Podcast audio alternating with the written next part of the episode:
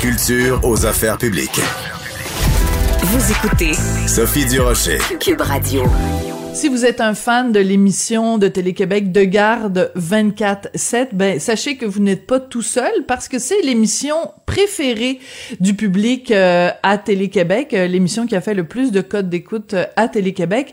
Et on a appris pas plus tard que vendredi dernier qu'il y aurait une huitième saison pour cette émission vraiment très, très populaire. Et on va en parler avec une des vedettes de la série, euh, Dr François Marquis, qui est chef de service des soins intensifs de l'hôpital Maisonneuve-Rosemont. Docteur Marquis, bonjour. Bonjour.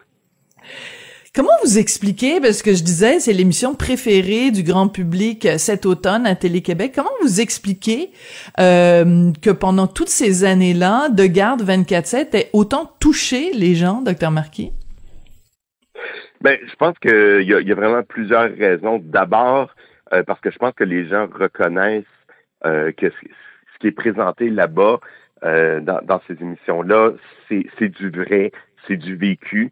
les gens, les gens se reconnaissent, les gens aussi apprennent à apprivoiser et à reconnaître leur propre système de santé, qui était un peu, peut-être avant cette émission-là, comme une grosse boîte noire là, qui faisait un peu peur. Et, et là, on apprivoise le système et on voit que quand on est dans le système, il y a plein de gens sympathiques là, qui sont prêts à s'occuper de nous.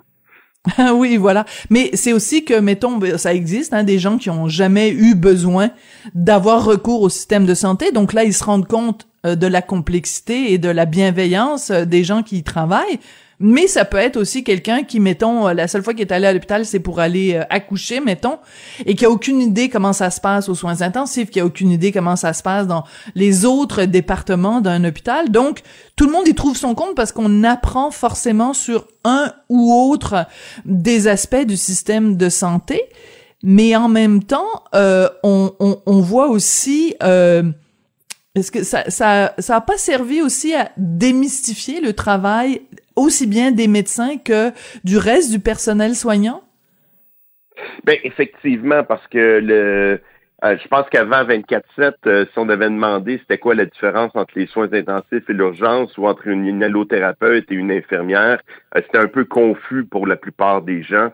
Et on a effectivement cet élément-là pédagogique où, les gens maintenant reconnaissent plus de professions, voient aussi la complexité du système et à quel point euh, on travaille plus en silo, que chaque professionnel a besoin de, des autres membres de son équipe.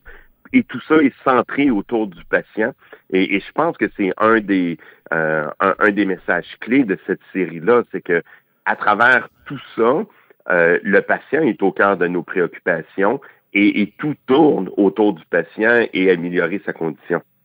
Vous, est-ce que les gens vous arrêtent dans la rue, vous demandent des autographes parce que ils vous ont vu dans euh, De Garde 24-7? Euh, bah, les, les, autographes, hein, c'est, ça n'existe plus. Euh, ah non? ah oui, les selfies, excusez-moi. Je suis tellement vieux jeu. Alors, est-ce que les gens vous arrêtent à, au IGA pour euh, avoir un selfie avec vous parce qu'ils vous ont vu à De Garde 24-7? Euh, un peu moins maintenant. Euh, dans les dans les premières euh, dans les premières années, effectivement.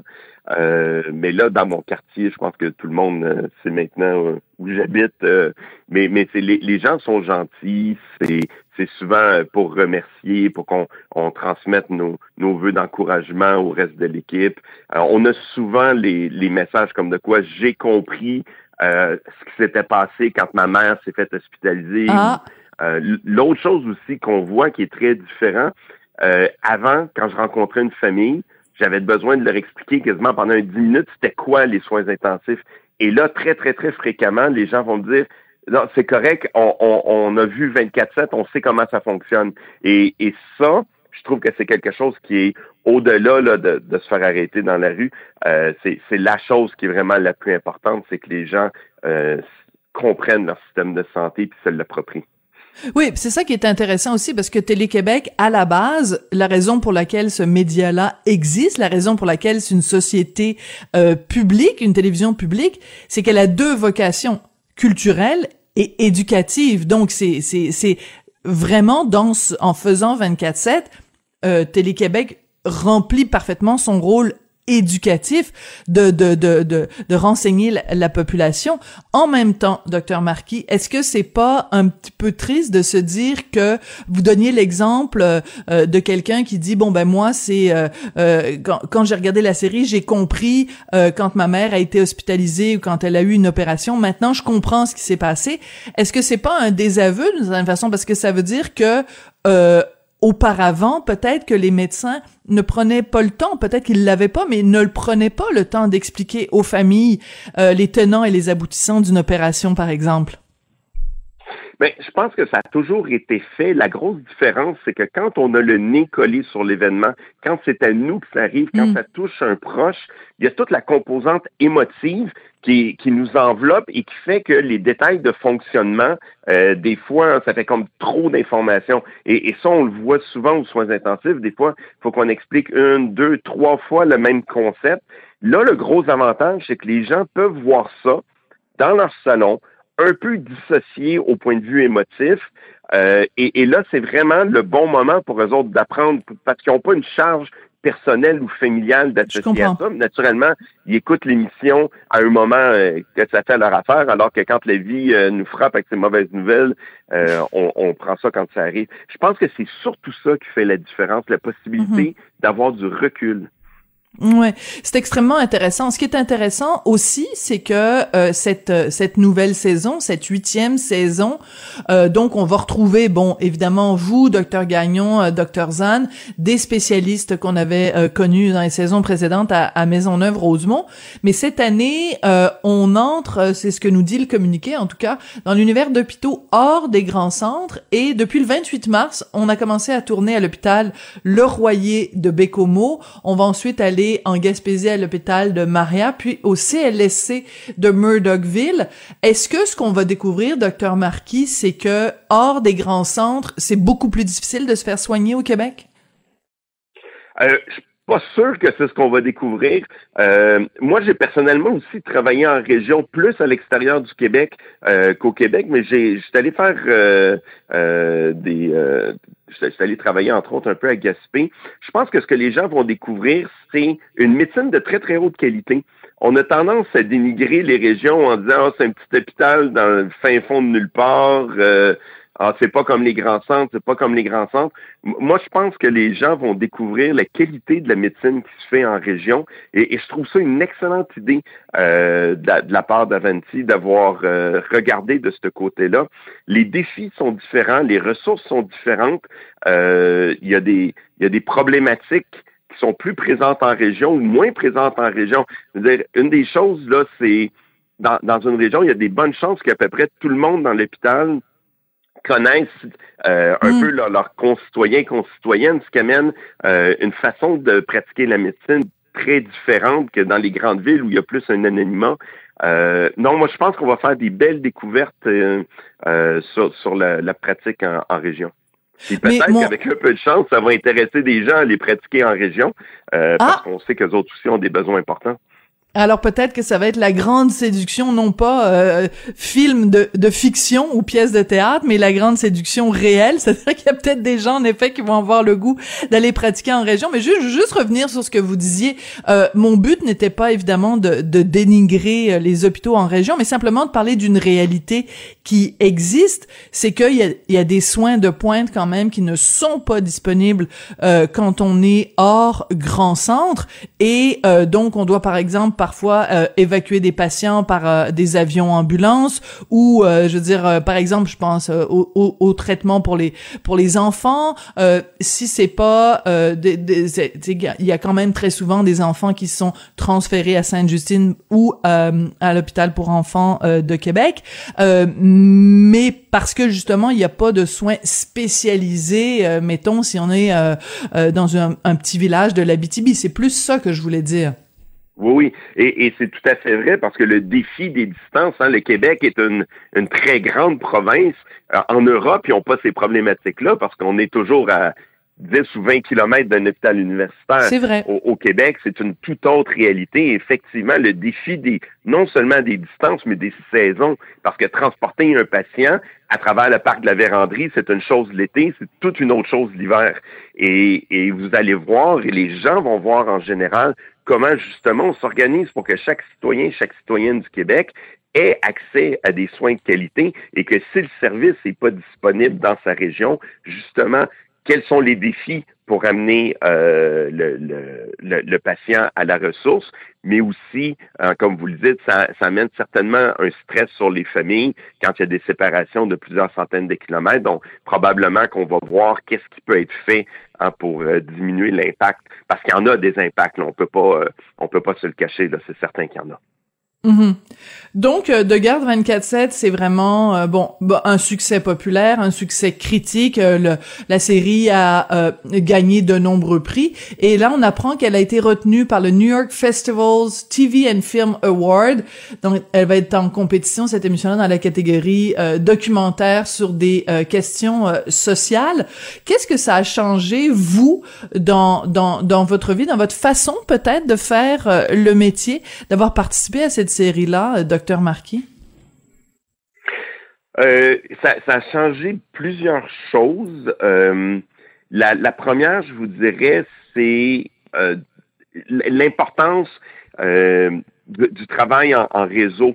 je vous dirais qu'aux soins intensifs, on a des fois tendance, là, surtout peut-être si, si on recule à, à, pas nécessairement être aussi conscient avec tous les traits d'union qu'il y a dans le système, tout l'enchaînement des choses, euh, j'ai appris moi-même beaucoup de belles choses qui sont faites euh, dans, ma, dans mon institution dont j'ignorais simplement l'existence. Ah oui? Euh, Vous l'avez appris en regardant la télé? ben oui, parce que c'est immense, hein? Et, et moi, euh, vous comprenez que je vais rarement en gériatrie voir ce qui se passe. Mais oui, sûr. je vois ce qui se passe à l'urgence, mais je vois que les plus malades de l'urgence. Euh, je ne vais pas voir les gens qui arrivent avec toutes sortes de problèmes aigus, mais qui ne sont pas du mm. niveau des soins intensifs. Euh, les discussions d'oncologie sont faites comment? Euh, c'est toutes des choses où hein, moi, je suis pas non plus dans le bureau avec les consultants quand ils parlent avec leurs patients. donc, ça m'a amené effectivement à, mieux connaître ce qui se passe dans mon hôpital et aussi euh, quand on a les, les, les, entrevues avec, avec les patients, ça me permet un peu de voir aussi, euh, ou avec les familles, les vraies préoccupations. Qu'est-ce qui a le plus d'importance à certains moments donnés? Et oui, ça nous permet d'ajuster notre discours et nos explications. Euh, c'est une rétroaction, c'est une forme de rétroaction sur notre mm-hmm. pratique. Tout à fait. Bon, on se le cachera pas, évidemment, les deux dernières années avec la pandémie, c'est venu rajouter une couche, euh, une couche de stress. Donc, quand je disais que les gens vous reconnaissent dans la rue euh, à cause de, enfin, grâce à 24/7, les gens vous reconnaissent dans la rue aussi parce que vous avez été très généreux de votre temps et de votre euh, parole. Puis je vous en remercie encore une fois parce que pendant toute la durée de, de, de, de la pandémie, vous avez été toujours disponible pour parler dans les médias, pour démystifier, pour expliquer, pour convaincre euh, aussi. Euh, est-ce que vous pensez que euh, les les qui ressort gagnant de ces deux dernières années-là? Est-ce que vraiment on a réussi à crédibiliser les scientifiques ou est-ce que les complotistes ont réussi quand même à marquer des points pendant ces deux années-là en décrédibilisant la science? Le, problème, hein, c'est que au-delà de décrédibiliser la science, ce qu'ils font, c'est de semer le doute. Et c'est hmm. extrêmement facile de semer le doute parce que tout le monde a un petit terreau fertile. On peut toujours, si on trouve le bon mot, créer de l'inquiétude et après déconstruire ça est extrêmement difficile. on le voit, on le sait, quand on a un enfant soudainement a peur d'une situation, ça prend un instant pour que la peur s'installe et après c'est très très long euh, ramener ça. Je pense que la grande grande grande majorité de la population a pris confiance dans la démarche scientifique, a compris la démarche scientifique, a compris que la science n'arrive pas avec des réponses, mais doit les découvrir et que mm. le processus est rigoureux. Ça, je pense que la grande majorité euh, des gens ont bien compris ça et je crois en, en le sentent maintenant comme un, un élément de réconfort et de protection et de sûreté. Les autres, malheureusement, sont extrêmement vocaux, sont extrêmement visibles et je crois nous donnent malheureusement une surreprésentation de leur nombre. Et euh, est-ce qu'ils ont fait du dommage? Est-ce qu'ils font du dommage encore? Oui, mais je pense que c'est pour ça que la communauté scientifique, les leaders d'opinion doivent aussi parler fort pour être capables de faire un contrepoids pour que les gens qui sont intelligents et capables de faire la part des choses voient que, voyons, ça, ça a du sens, ça, ça n'a pas de sens, et vont se forger leur propre opinion à travers ça. Mais quand vous voyez, par exemple, euh, que le Parti conservateur euh, du Québec d'Éric Duhem, qui est quand même à en son en son cœur, en son centre, sa raison d'être, une opposition aux mesures euh, sanitaires. Je voyais Éric Duhem hier euh, quand il a euh, lancé sa campagne dans Chauveau qui disait voter pour le Parti conservateur, c'est voter pour la liberté. Euh, ça vous inquiète pas de dire ben il y a un parti politique qui est vraiment basé sur non non non aux mesures aux mesures sanitaires? C'est la beauté de la liberté d'expression, c'est que ça vient on, parle souvent de la liberté d'expression. Des fois, on parle pas vraiment de la responsabilité d'expression. Ça, on pourrait faire une émission au complet là-dessus. Euh, la discussion est importante. Ce que je veux dire par là, c'est que que les opinions euh, soient dites, que les débats soient faits, cette partie-là est extrêmement saine, quant à moi.